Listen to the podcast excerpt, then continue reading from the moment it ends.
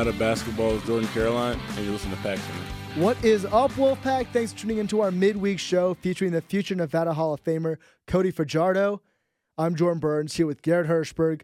We conducted this interview a few weeks back, and we were waiting for a week to add it into our show, but figured this would be a much better way of doing it. So sit back, relax, and enjoy.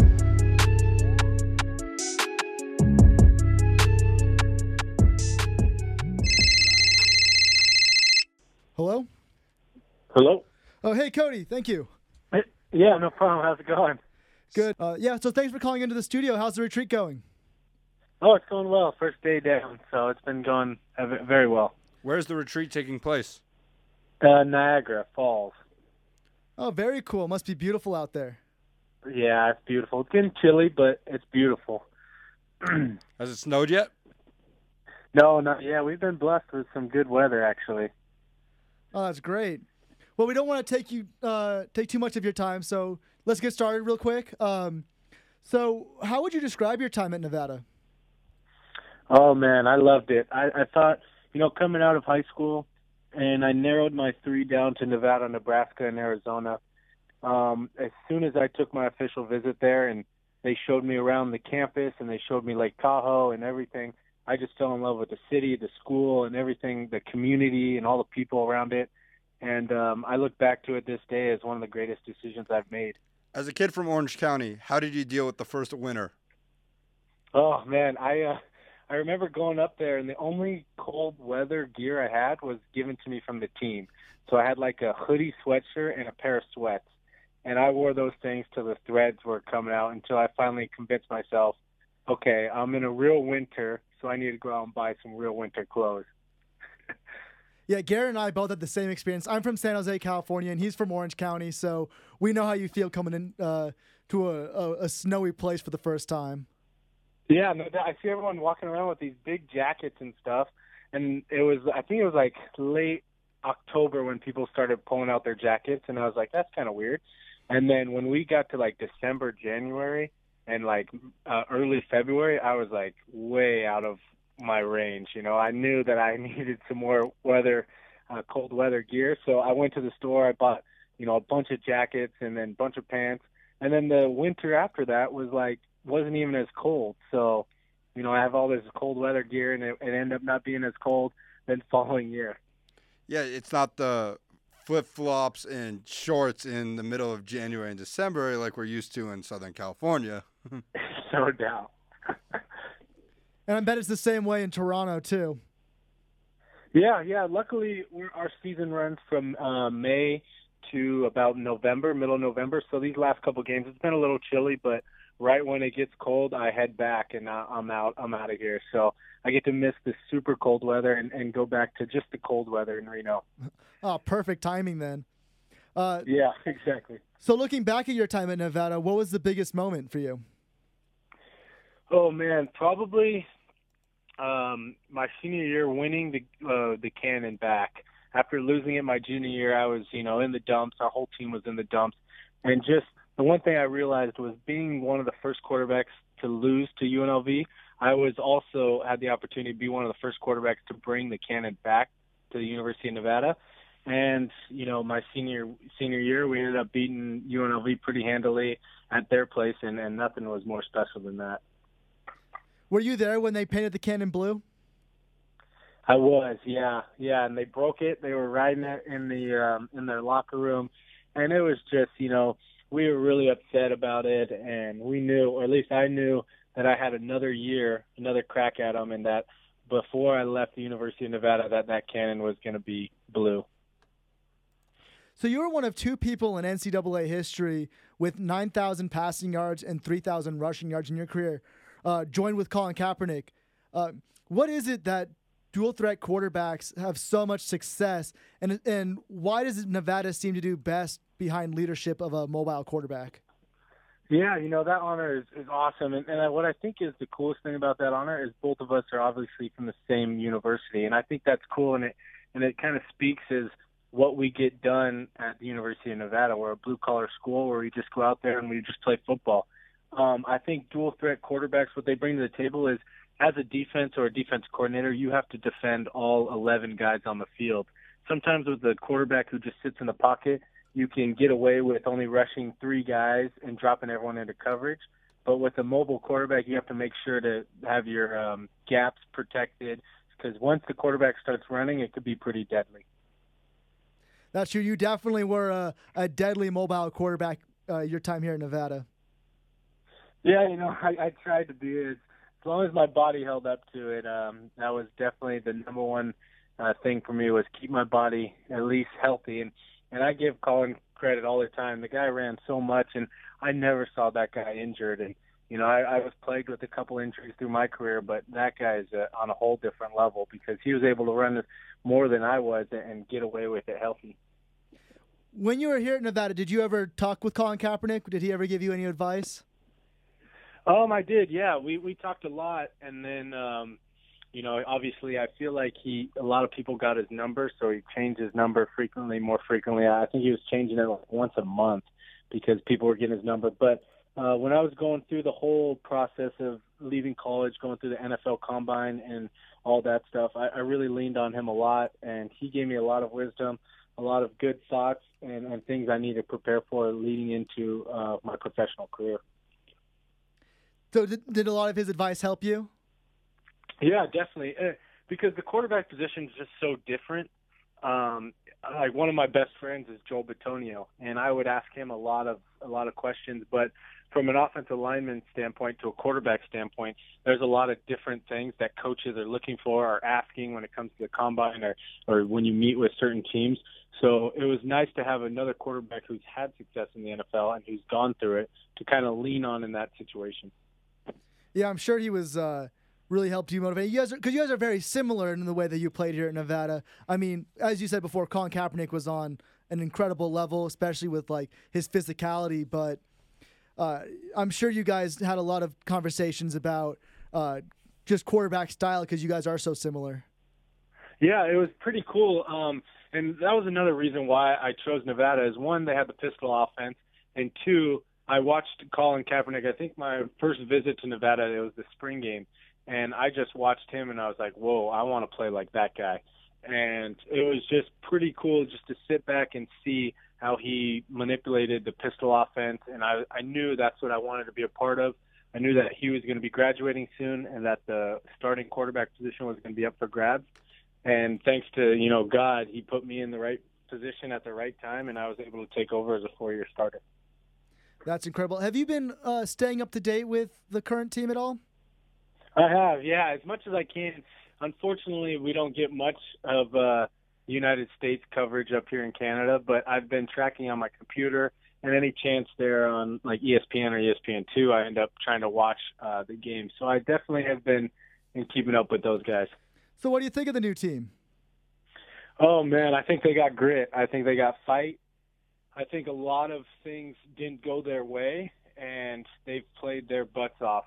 Um, you know, these last, especially these last two games, scoring tons of points and just losing in heartbreak fashion, and that kind of wears on a team. But as an alumnus, and I know a lot of people feel the same way, it's pretty encouraging to see how this team continues to fight and continue to lay everything on the field week in and week out yeah, the last couple weeks have been a little disappointing. I mean, we've been playing on all, all cylinders on offense, playing 110%, I'd have to say, but we have been coming up short.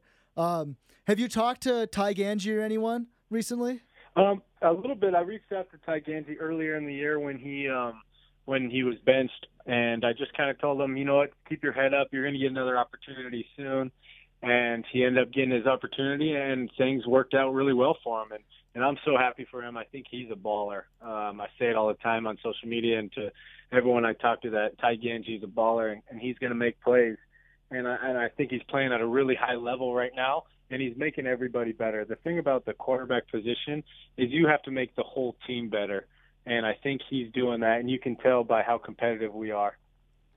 Yeah, definitely. I mean, as you said before, Ty Gangi, his perseverance is out of this world. I mean, he's been through some, some things in his career or he's.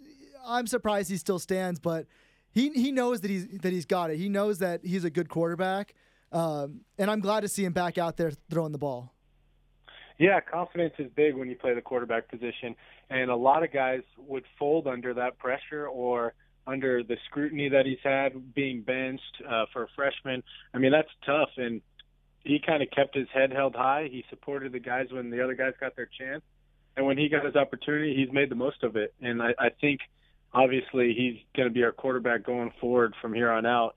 And uh, he's just making everyone think, wow, we should have probably played him all year.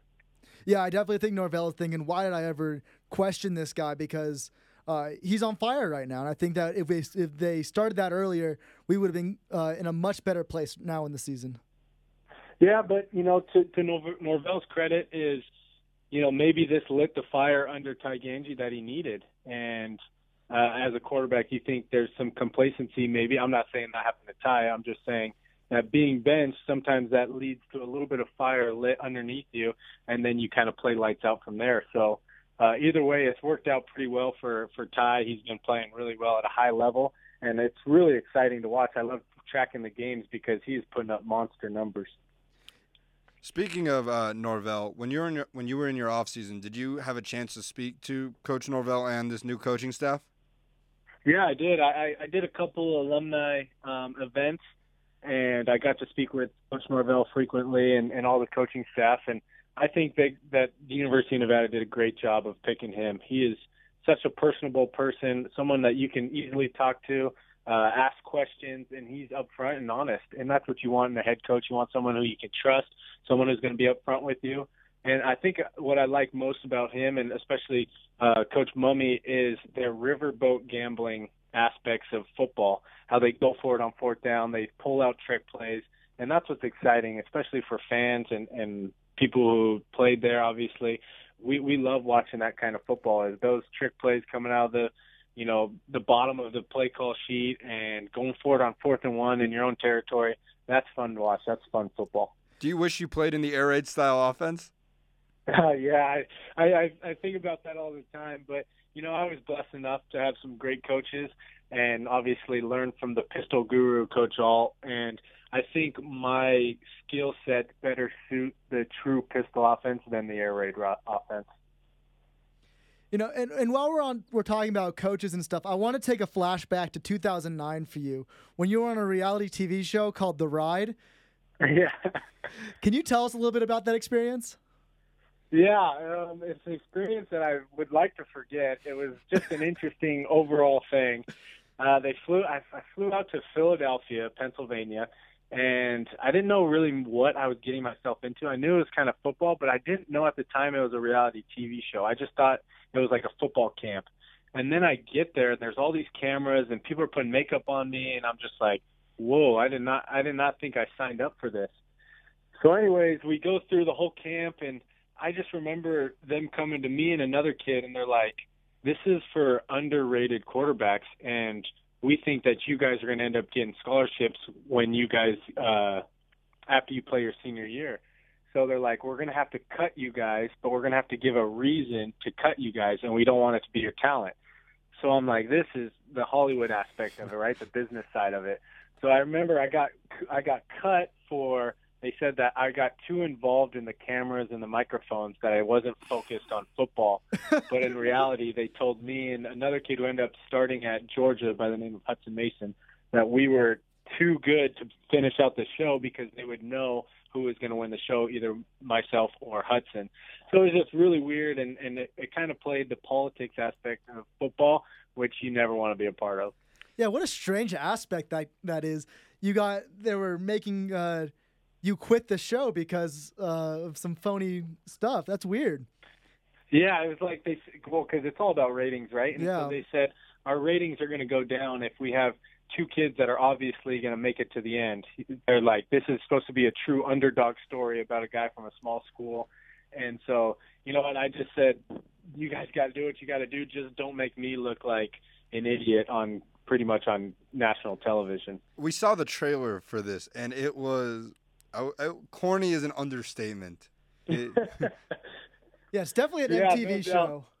Well, that was the that was the first year they did it, so it was the inaugural season. So I'm sure they worked out a lot of kinks. I think it went for maybe four years, four or five years. So they had a decent run. But I was a part of the first one, so I actually don't think they knew how corny that they were trying to make it. But um, from what I've heard, that it got better as the years progressed. Well, I, I, I love to see that uh, you were on a show called The Ride because that's kind of how your career's been. It's been a ride. You led the Wolfpack to three bowl games, signed with the Raiders, then was cut, got signed to the Toronto Argonauts, was cut again, and then picked back up in 2016, and now you're the starting quarterback. Yeah, you, you know it, it's uh, the ride is the best best way to put it. It's been an emotional roller coaster.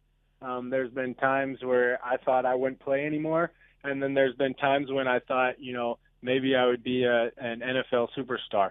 And through it all, I've been humbled and I've been blessed both uh, by the game. And I think, you know, I wouldn't be where I'm at today if it wasn't for all those ups and downs.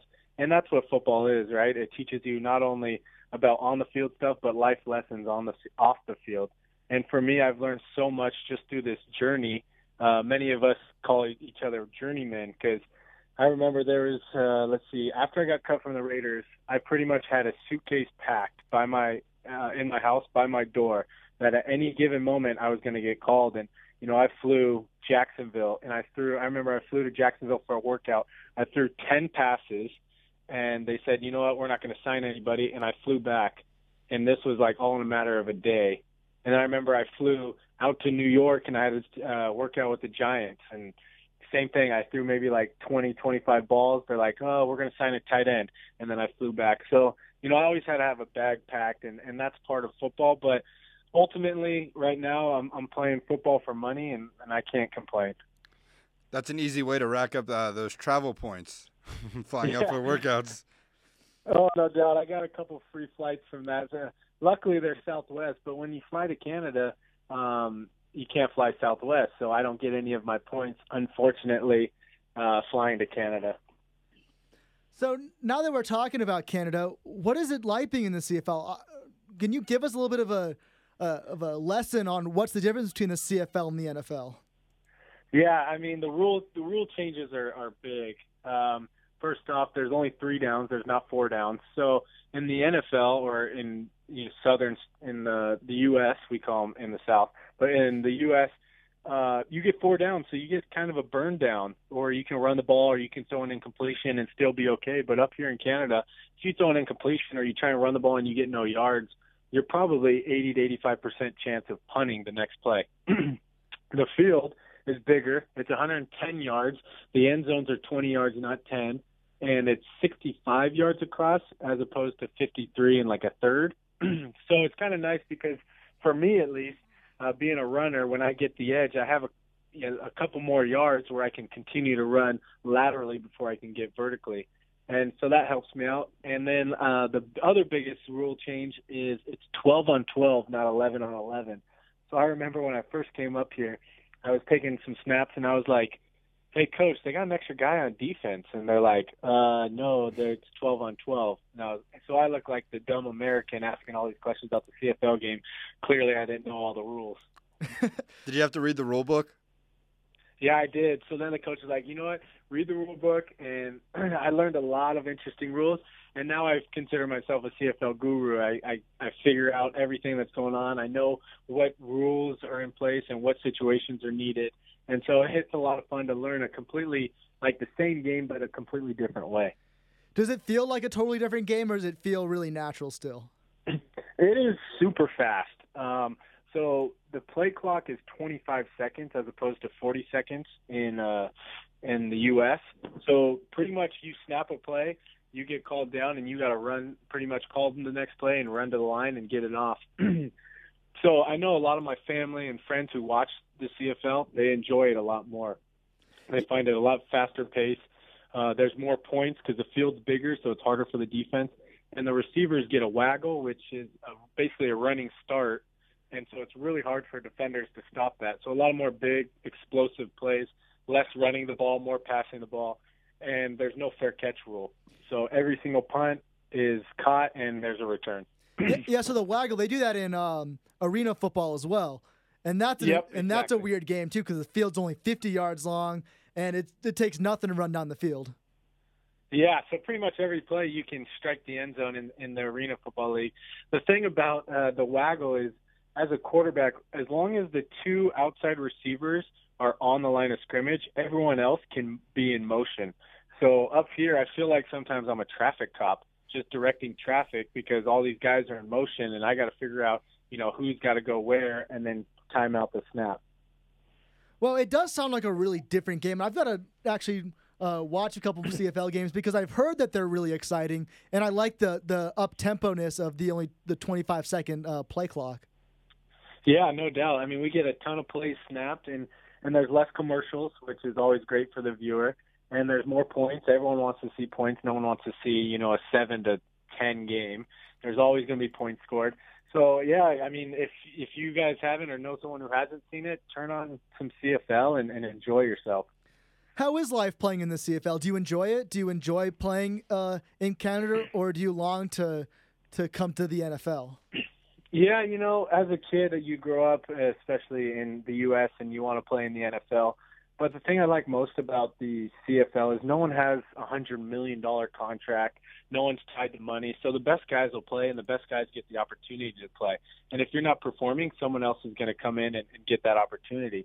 In the NFL, you can be stuck behind a guy who's making more money than you, even though you might be better than him, uh, all because they're paying this guy X amount of dollars. They got to keep him on the roster. So that's that's one of the things I like most is all of the guys up here have similar contracts and you're able to get the best opportunity to play as opposed to the NFL. I like that too because there's a lot, as you said before, there's a lot of politics in football. And do you not really see that as much in the CFL? No, not as much. You, you see a little bit, obviously, because it's still a business. So you're going to still see some of the business aspects of the politics. But for the most part, uh, we're not dealing with millions and millions of dollars. So the business side of it isn't as prevalent as it is in the NFL. What are the stadiums like in the CFL? Are they like these big, like fancy domes like you see like in the NFL with uh, AT&T Stadium in Dallas? You got the MetLife Stadium in New York, the the new domes they're building in LA and Vegas. Yeah. um, you know, the, the stadiums here are awesome. I think they range from about 35,000 to like 85,000. So it de- it all depends on where you go there's only one dome in the CFL, so there's nine teams. There's only one dome, and that's in Vancouver.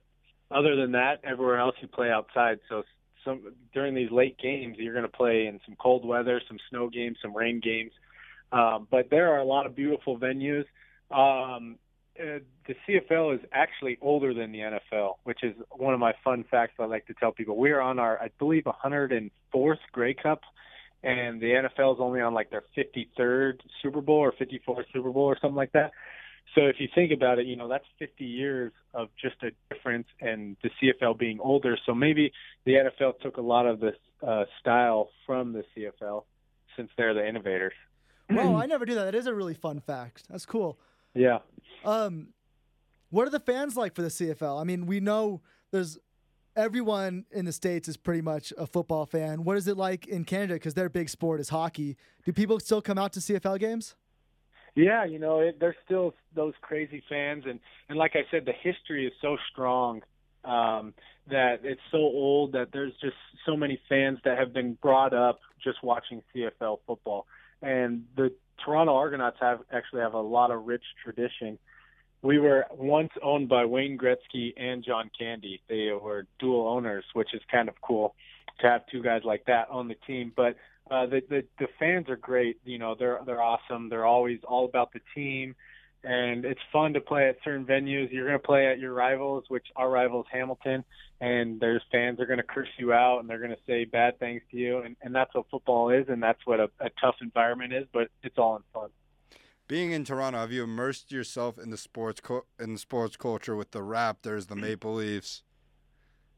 Yeah, I have. I've been able to go to every single major sports uh, event in Toronto. So I've been to Blue Jays games, I've been to the Raptors game, I've been to the Maple Leafs game, and I've been to the Toronto FC games.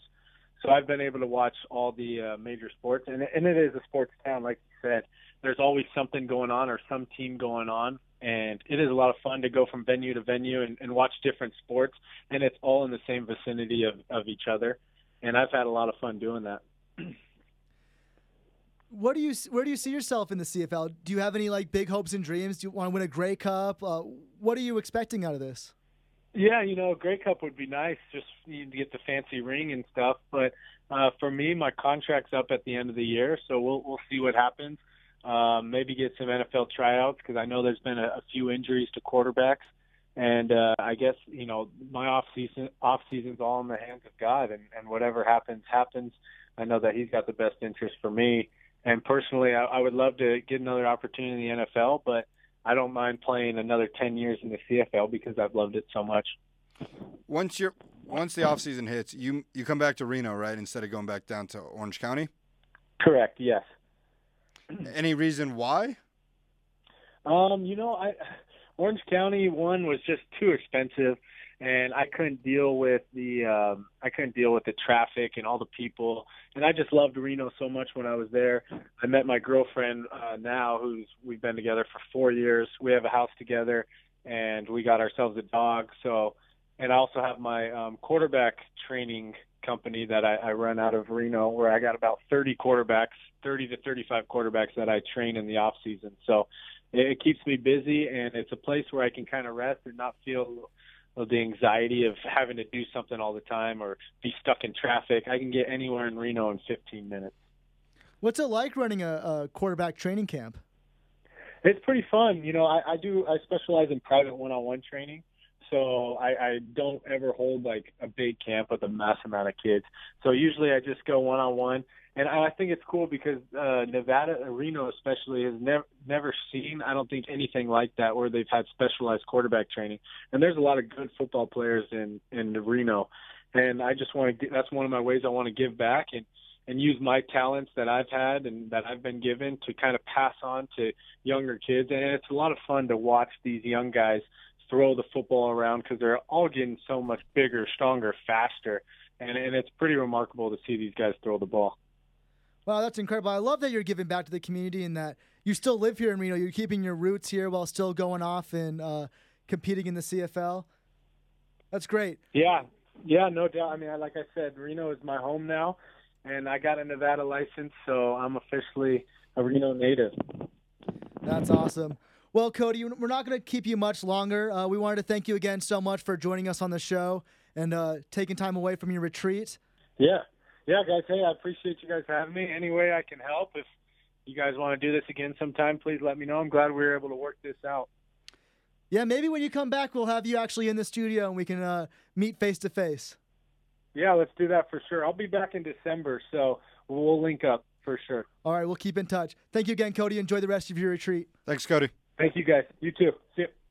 What an honor it was to have such an iconic figure join us on Pack Center, and I can't wait until he's back in town so we can have him in the studio. Thanks for listening. I'm Jordan Burns here with Garrett Hirschberg.